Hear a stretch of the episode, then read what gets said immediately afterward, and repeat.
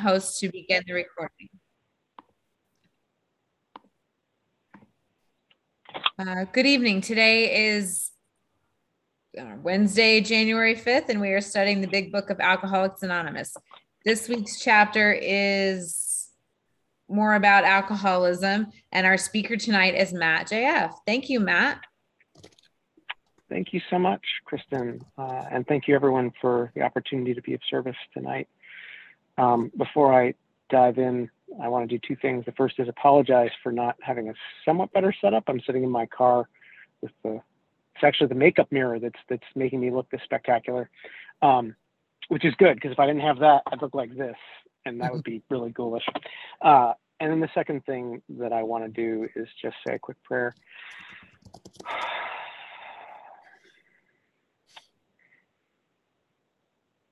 God, as ever, I'm grateful for the opportunity to be of service in this program that you brought into existence, and um, and me so improbably too, nearly three years ago. And uh, I pray that you will guide my thoughts and my words to be exactly what they're supposed to be for at least one person on this call tonight, to be what they needed to hear. Um, even if what they're needing to hear and what that looks like afterward is not remotely what anyone expects. Amen. Um, so yeah, I'm Matt J F I'm a recovered compulsive overeater. I live in Louisville, Kentucky, and um, I, uh, in a way, the the the you know, me being brought so improbably, in my view, to this program of recovery um, is what led to me living where I live in Louisville. I moved here about a year and a half ago, and I'm sitting in my car outside Uh, the home of two of my dearest friends who live here, and I moved here to be with my dearest friends. Um, and that never would have happened if it were not for this program. Um, so uh, more about alcoholism. You know, it's funny. Uh, I wish that I had done a better job preparing, which is always true, uh, no matter what I'm feeling ill-prepared for. Uh, and you know, the, the thing... Um, The thing that stands out to me, and more about alcoholism, is uh, is the story of the jaywalker. I really identified with that story, and uh, and so let me just tell you quickly, you know, a little more about me, so you'll understand better what I mean by identified with that story. Um, so uh, I'm going to be fifty-one next month. Uh, I was born at a normal weight, and uh, just started not being at a normal weight pretty much every day after that. Um, I was, uh, you know, a chubby toddler and a, um, uh, a heavy youth, and then a portly adolescent. That was the section of clothing that I shopped in at JCPenney, which was awesome. Um, I loved being called portly. Um, and by the time I was an adult, uh, I was, you know, grossly morbidly obese, medically speaking. Um, my, uh, my top weight was three hundred eighty pounds. That was back in two thousand three. I got, I had Roux-en-Y gastric bypass surgery, and, uh, my weight dropped to about two hundred thirty-five, and then eventually stabilized at about, you know, anywhere in the two fifty to two seventy range for the subsequent sixteen-ish years. Um, so that, that's, that's like what my body was like, more or less. Um, what it was like was uh, absolutely terrible. Um, it was, uh, you know, the way it the way it feels to me now is so like the two hooks upon which I hung my identity, to me, uh, were smart and fat, and um, you know, smart didn't show on the outside. Fat, I thought, was all anyone ever saw. And that was reinforced by a well-meaning family. You know, it was like my, my being obese was everyone's business, everyone's concern. Um, and, you know, as, as the parent now of a, of a child who was grossly, morbidly obese, um, I, I get them more than I ever used to. Um, it's a tough needle to thread to, to be loving and caring and show appropriate concern without um, without make someone feel like they're not enough. Um, and I don't know that I do it very well. Uh, and, and my family didn't. Um, but it wasn't abuse, you know, it was just, it's hard. Um, and so because smart and fat were, were the two hooks on, on which, like I, I, so like I wanted the entire world to perceive me as smart because I was convinced they would always perceive me as fat, unattractive, unworthy, you know, of, of love and belonging. Um, And, and of course, like none of this, I never thought that through until last year, right? I mean, I'm not saying like I carried that around with me every day. I didn't realize this was what was going on, but this is how I understand it today. Because the smart could never solve the fat. Like I could solve most problems that, that seemed like they should be solvable by humans. And this one seemed so easy. Like just don't eat as much.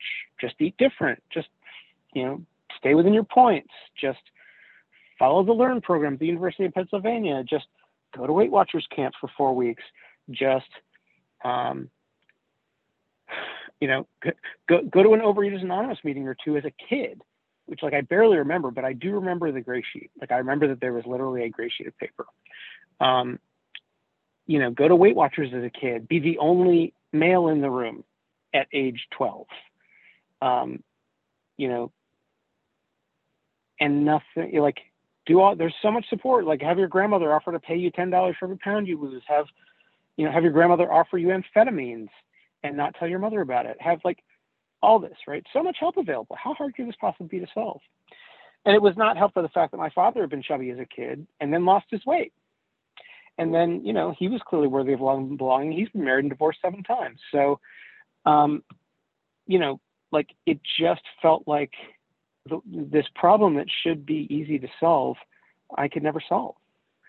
Um, and so it just got, it's like I got, it's like no matter how much smarter I got or tried to be and how much more I tried to prove that to everyone, on some level, I think all I could feel was that, um, like that's all they thought was like, okay, smart guy, solve your fat problem. I couldn't do it. Um, so uh, that's what it was like. It was pretty terrible. Um, and because of my low self-esteem, like I barely dated, uh, in high school. Um, I, I married the first person who I dated in any way seriously. We were engaged after three months. We were married nearly twenty years. We are no longer. Um, and, uh, and, you know, by that point I'd gotten super good at denial. Um, like super duper good by the time I met her, not, not after the twenty years, after twenty years, I was even better, but like I, I, by the time I met her at age twenty-five, like I had to get good at denial, because if I wasn't good at denial, I was just going to drown in this feeling of unworthiness. I had to push that down. And every time it came up, you know, I, I would eat. Uh, physical, physical discomfort from, from eating too much food became the anodyne for, for this incredible emotional discomfort. Um, I am a true compulsive overeater, and you know that the, the uh, th this chapter talks about, you know, I, I feel like I feel like the sequence of, of the big book is like here's the doctor's opinion. It lays out, you know, the physical allergy and the mental twist. Twelve minutes I also remaining. Think of, thank you. I also think of myself as having an emotional intolerance, um, which is what invokes the mental twist. So like the desire to do something to because I can't deal with discomfort, emotional discomfort. That's what sort of triggers the whole thing. But then it becomes self-reinforcing, right? Because it's like the biggest source of discomfort, of emotional discomfort, was being fat. So like, it was just this vicious cycle all the way up to almost four hundred pounds, and I'm five foot eight. So like, that was a lot. Um, so, uh, and then, and then you have Bill's story, which is all about identification. And then it's like, to anyone who finishes Bill's story and is not all in, then there's, there is a solution, which is like, okay, I feel like it's pretty dark. Please tell me there's a happy ending. And the next chapter is there's a happy ending. But then for those who have, who, who might not be fully on board, it's chapter three, more about alcoholism. And, and that's the chapter. I mean, there's, I, I was like, I'll take a few minutes before the meeting and go through it. And I always forget that that's the chapter with all the quotes. Um, yeah. Incomprehensible demoralization and um, yeah, I, I can't remember, but, but that chapter is really like, okay, well, so if you're still not one hundred percent convinced that you need the solution we just outlined, we're going to help you really uncover that. We're going to talk about, you know, moderate drinkers and hard drinkers versus alcoholics. We're going to tell you about Fred and Jim and the jaywalker. We're going to, um, we're going to tell you what sort of where we had to get to in order to get to where we got. And, uh, and that place is incomprehensible demoralization. So I knew I, I am a true compulsive overeater. And the way I know this is that, you know, like a dozen years ago, um, in a therapist's office, I said that out loud. I said, I think that I really, I had this sudden realization that, like, I think when I feel emotionally dis, uh, you know, uncomfortable, I just eat until I'm so full I can't, I can't feel the feeling anymore. Um, and I remember saying to the therapist, this changes everything. Nothing changed. That's how I know I'm a true compulsive overeater and not a heavy eater. Uh, I drank Coca-Cola the way that Bill drank gin and grapefruit juice or some disgusting concoction, like I don't even know. Um, and uh, and I ate the, you know, my my my foods of choice the way that Bill W ate L S D tabs. I don't know. So um, the uh, so so that's what it was like. Here's what happened. Um, by the time I reached uh, February twenty-third of twenty nineteen, uh, still five foot eight. Uh, I weighed about two hundred sixty, two hundred sixty-five pounds. I was not trying to lose weight. I was, um, which was, which was unusual. Um, like, I, but I was like, not in a, I was not like on a jihad to, like, you know, lose thirty pounds. Um, I, I was nearing, nearing the end, although I didn't know it at that point, of a three year relationship with someone who was in twelve step recovery in the beverage program. Um, many of my friends, many of my best friends were in, Uh, twelve step recovery in the beverage program, and good recovery, like healthy, emotionally sober recovery. Um, I was a big believer. So I was a big believer in A A. I knew about O A. I'd been to the meeting as a kid. Um, I, my then partner and I had talked about O A exactly once. She'd asked me what I thought. And I had said, um, I think it's B S. I didn't say B S. And she said, well, why? And I said, because step one is we admitted we were powerless over food, but our lives have become unmanageable. That ain't me. I'm not anorexic or bulimic. You know, I, I can fit through doorways, and I'm not going to burst something by binging. Like, I'm sorry, but, like, no, go after yourself. Not her, but, like, you know, the, the generic yourself. Uh, because I didn't say F. And um, so I had an enormous amount of disdain for the notion that people could be powerless over food, such that their lives were unmanageable. Um. And I was devout agnostic at that point. So w what happened was um, on February twenty-third of twenty nineteen, um, I had long had on my, for, for work, and I don't work in recovery. I worked at a foundation and ran programs that supported entrepreneurs. And I'd had this notion that, like, what if there were a fellow, like a self-organizing fellowship based on a rubric like A A, but for entrepreneurs? That'd be so cool. And so I gone to my then girlfriend and said, you know, what do you think? She said, I think it's great. I said, what should I do? And she said, read the big book. And I was like, really big book. So is there something else I could do instead? And she said, listen to Big Book Steps Today on YouTube. Fine. Well, that took like a half hour, hour. She was like, six hours. So that had been sometime the year before. I had it on my list, listen to a Big Book Steps Study on YouTube. On this date, February twenty-third, I suddenly had a seventeen hour drive due to high winds in the Midwest, canceling every flight across Central Time in the U S And, uh, and I was like, perfect. So I went to YouTube and I searched for Big Book Step Study. Um, YouTube is owned by Google. I use Google for everything. And, uh, and so when the search results came back, Google very helpfully put Laurie C's Overeaters Anonymous Big Book Step Study right in the top search result, not even like fourth. Like the very first suggested video was like, we think you'll like this one best, fat boy, even though you didn't mention Overeaters Anonymous in your search. So um, that's, that's what happened. Um, that's what I carried into that day uh, in that moment. And at first I really didn't want to listen to that step study. And I remember thinking, like, that is not what I asked for, Google. Um, I, I worked in digital marketing, so I knew exactly what had happened. Um, Google was being helpful. Uh, and then I thought, you know what, I'm already in the tank for A A, no pun intended. Um, I, I should listen to this cockamamie craziness, because if I if I listen to that and I can like sort of get it, clearly it won't apply to me, but if I can sort of get it, then maybe this is like not a terrible idea for entrepreneurs. So I started listening, the upshot of which is to say that like twenty, twenty-five minutes in, um, and by the way, if you haven't listened to it, uh, Laurie, L A W R I E C, um, Is, is the name of the person. If you go to YouTube and search Overeaters Anonymous Big Book Steps Today, it will surely be the search, first search result. It is a wonderful uh, tour through the steps as outlined in the Big Book. Uh, and and it's possible you might hear someone like him, maybe at a big thing that's coming up, big event that's coming up that Amy B mentioned earlier. I'm not sure, but maybe. Um, so... Uh, Five minutes left, Matt. Nice plug. Thank you. So, so, so, and I realize like I'm, I'm trying to get back to the chapter here. So twenty minutes in, he tells a story that is honest to goodness. It is an eating story. It was so gross that I'm not going to repeat it here.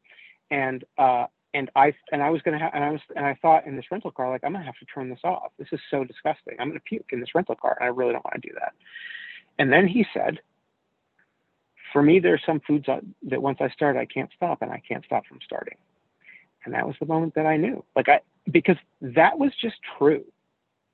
Um, there was, there was no dissent. Like if that's the definition of a compulsive overeater, then yeah, Coca-Cola and donuts and like corner, corner Ghirardelli brownies. Like oh, Duncan Hines, mm-mm. But Ghirardelli, especially the, I have a brownie pan, by the way, still have, no, I think I gave it away. I bought an expensive, I'm cheap. I bought an expensive brownie pan that was all corner pieces. Right? That's how much I cared. Um, I quit Coca-Cola, I don't know, a dozen times over the years. And my, like, I don't know what my average, my mean average quit time was, but it was like between twenty minutes and four months. Um, I couldn't do it. I knew that, that there, for me, there were some foods I couldn't, once I started, I couldn't stop, and I couldn't stop from starting. And if that's the definition of a compulsive overeater, man, then I'm, I'm that. And there's no shame in it, right? I didn't choose it. And, and, and, and this to me is what like connects back to the alcoholic and the jaywalker, right? I, it didn't matter if self-knowledge or knowledge of physics was going to do me any good, then like the jay or the jaywalker any good, the jaywalker would have stopped, right? The jaywalker would have known, if I keep walking into traffic, surely someday I will get struck and die, right? That's physics. And I know that I can't stop, but I'm just gonna keep doing it. That was me with those foods. I knew they would kill me eventually, or I would kill myself, but I couldn't stop. And so to me, like that is the single best way that I, I always describe my disease to someone, in ter- not my disease, but like my, my, my illness. And it's really important because it's just factual, right? It is simply a fact that there are some foods that once I start, I can't stop, and I can't stop from starting. It is also a fact that I was never asked by anyone, including God, whether I wanted that to be the case. I didn't choose it. I'm also pretty sure, I mean, I can't say for sure, but like, I'm pretty sure no one asked my parents either. So it's not their fault. In fact, it's no one's fault because it's not wrong. It's just true. God decided, the universe decided, random chance decided, right? I, I didn't. And so, I think for me, the chapter more about alcoholism is like, if you didn't get enough in, in Bill's story to really identify in, but you suspect you might be, but you just can't get with like the degree of shame and demoralization that that's in Bill's story. And you're like, but that doesn't feel like me. More about alcoholism is the chapter for you, because it's the chapter that sort of walks you through a bunch of examples um, of like, That, that like if you can't see yourself in more about alcoholism, you're probably not one of us. Um, and I, I'll just leave with like my favorite example from that chapter of that. Um, it's so hilarious that I was like, I'll just pick out a few things. Everything, everything's highlighted. Um, I'm looking for the thing. Um, sorry, uh, it's uh, all the things that we tried. Um, and I'm not going to find it, and I don't want to burn time uh, on the recording, but basically it's like, we tried everything. In, oh, here's some of the methods we have tried. You ready? Drinking beer only, limiting the number of drinks, never drinking alone, never drinking in the morning, drinking only at home, never having it in the house, never drinking during business hours, drinking only at parties, switching from scotch to brandy, drinking only natural wines, agreeing to resign if ever drunk on the job, taking a trip, not taking a trip, swearing off forever with and without a solemn oath, taking more physical exercise, reading inspirational books, going to health farms and sanitariums, accepting voluntary commitment to asylums. We could increase the list ad infinitum. If you can't see yourself in at least one of those examples, if you don't, if none of those, if at no, no point during that rest,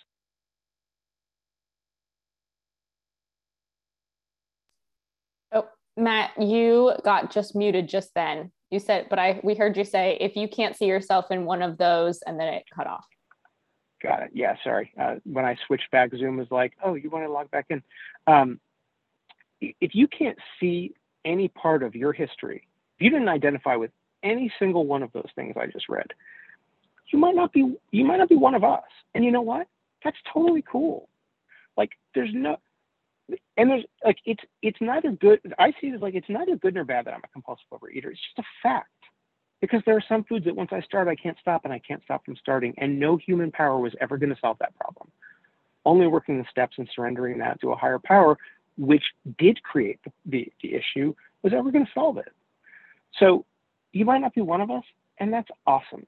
And if and if coming to the program, like if attending meetings and having a food plan and, and being able to like having fellowship with people is enough for you to stop, that's great. You, like be, just like not being like you have stopped eating compulsively. That is the only requirement for membership.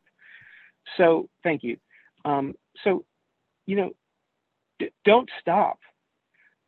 But if you did identify with that, and you know that for you, there are some foods that once you start, you can't stop, and you can't stop from starting, maybe maybe keep coming back until you find the solution. And, you know, they say, keep coming back till the miracle happens. Maybe try that. I mean, the worst thing that's going to happen if you do that is probably your life's not going to get any worse. It'll probably get better. Um, and and I, I don't like giving advice or saying you, but I will say, like, and if you can't keep your abstinence, so what? You're not a bad person. You're a compulsive overeater, and this is really goddamn hard. Keep coming back. Your life will probably get better um, the longer you do. And, uh, and you know, we'll love you until you can love yourself. So with that, uh, I will pass. Thank you for the opportunity. Thank you so much, Matt. That was fantastic. Um, That was great. What am I supposed to say? Oh, we will now open the meeting for questions or for three minute shares. As this is a big book study, sharing and questions should relate specifically to the chapter and step being studied this week. We ask you to accept this guideline in order to keep the meeting on track. If you'd like to share or ask a question, please raise your virtual hand, which is under reactions, or hit star nine if you're on the phone, and the Zoom host will call the raised hands in order and ask you to unmute when it's your turn. Would the timekeeper please set a timer for three minutes for each share and announce when the time in, time is up? If the speaker is asked a question, please allow the speaker three minutes for the answer. Thank you. Okay, well, I don't see any hands up yet, and that's actually very convenient because I wanted to share tonight. So I think if that's okay. Um, but people, go ahead and put those hands up, um, and we will definitely call on you. Um, but I'm Victoria W. I'm a recovered compulsive overeater and insulin manipulator. Thank you so much, Matt, for your service. Thank you for everybody serving, including those who showed up, because you make this um, you make this a meeting. Um, I, I too love this chapter, and I really identify with what you said about like, oh, I'll just pick out a few things. It's like, oh, the whole thing's highlighted, because when I look at my book, for this chapter especially, I really see that. And I, um, you know, especially this time of year, you know, a lot of people are making resolutions. It feels so fucking good to not be making a resolution this year. Like just, it's just like, or like, I was like, okay, if I have to make one, I guess it'll be like, continue to grow, you know, or something, you know, but I remember all the ones that were like, we're just going to eat two sweets a week. Like, I remember that was a resolution. I, that was one of the methods I tried. And what I really love about this chapter is are the stories, um, because when O A was suggested to me by a therapist, um, you know, you mentioned how knowledge knowledge wasn't enough, and we see that in the stories um, in this chapter. Um, I remember my therapist saying, "What about O A?" And I remember thinking, "Yeah, like go F yourself." Like I was like, "I'm not overweight. Yeah, I have a, you know, yeah, I have diabetes. Yeah, I'm sick all the time. Yeah, I'm missing work. Yeah, I'm like yelling at people when I can't get my the food that I want. But like, that's fine, right?" You know, I was like, I don't really see how this relates to me. Um, and then I got knowledge, and that was great. Knowledge was awesome. And then I saw how my d- disease was progressing, and how knowledge that this was a disease um, and it wasn't just a moral failing. That was awesome. It was great, but it wasn't a solution. Um, And I remember reading this. I have very self-centered um, alternate names for all these chapters. So like for We Agnostic, I used to call it Me Agnostic. And for this one, I, I say more about Victoria, for more about alcoholism. Like, um, but of course I do, right? But um, I remember for, you know, for Jim, you know, I was like putting whiskey in your milk, like, oh my God, what an addict thing to do. Like who does that? And it's so funny because, you know, um, the sponsor who took me through the steps is on this call right now. And they can tell you, like, I called them one time and I was like, so I was out of carbs for the day. And so butter doesn't have carbs. So I ate, I ended up eating a container of margarine, like a whole container of margarine. And it's like disgusting, but it, to me, it made sense. I was like, it doesn't have carbs and I'm diabetic. So like, that's totally fine. And I don't repeat that because like, I think it, like, I'm laughing because it's too sad, you know, but like, I don't repeat that because I love telling that story. It's really hard for me, but I think it's important just to like put the crazy out there. Um, that this really is crazy. And to my mind, it seems totally normal. Um, with the jaywalker, I also remember the rush, right? Like knowing something's dangerous for you and the rush of overdosing my insulin, seeing it go so low and then getting to binge again and going, I don't want to do this, but I can't stop. But then getting that little rush of like, ooh, that was a close one. That could have been really bad. Um, and it's sick. Like it's nothing, it's nothing other than a mental illness, but I didn't choose it. It's time, my friend. I'll wrap up. Thank you. I didn't choose it. And I'll just end with a quote from Fred's story that my worst days now are better than my best days before. So a lot of things from this chapter that I'm really glad I got some time to highlight, and I will pass. Next, we will go to Angela G.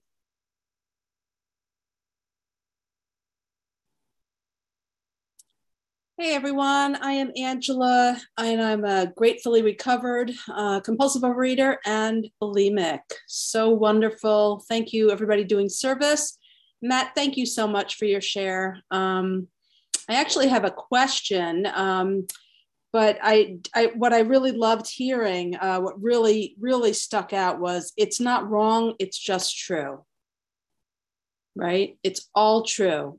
I used to, I used to be so black and white, and I'd be like, you know, what is it? Is it this or is it that? You know, what's wrong with me? Is it, is it because of this or because of that? And it's like, how about it's all true, right? It could all be part of who I am, right? It all played a part.